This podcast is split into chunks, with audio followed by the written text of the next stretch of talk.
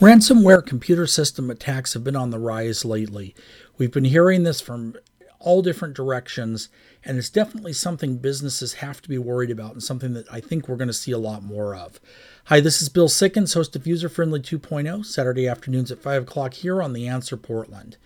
In a little bit of good news on this front, federal officials have recovered 2.3 million in Bitcoin of the amount that was sent for the pipeline attack on the East Coast for the Colonial Pipeline that shut them down for almost a week and caused a number of gasoline shortages and fuel shortages on the East Coast.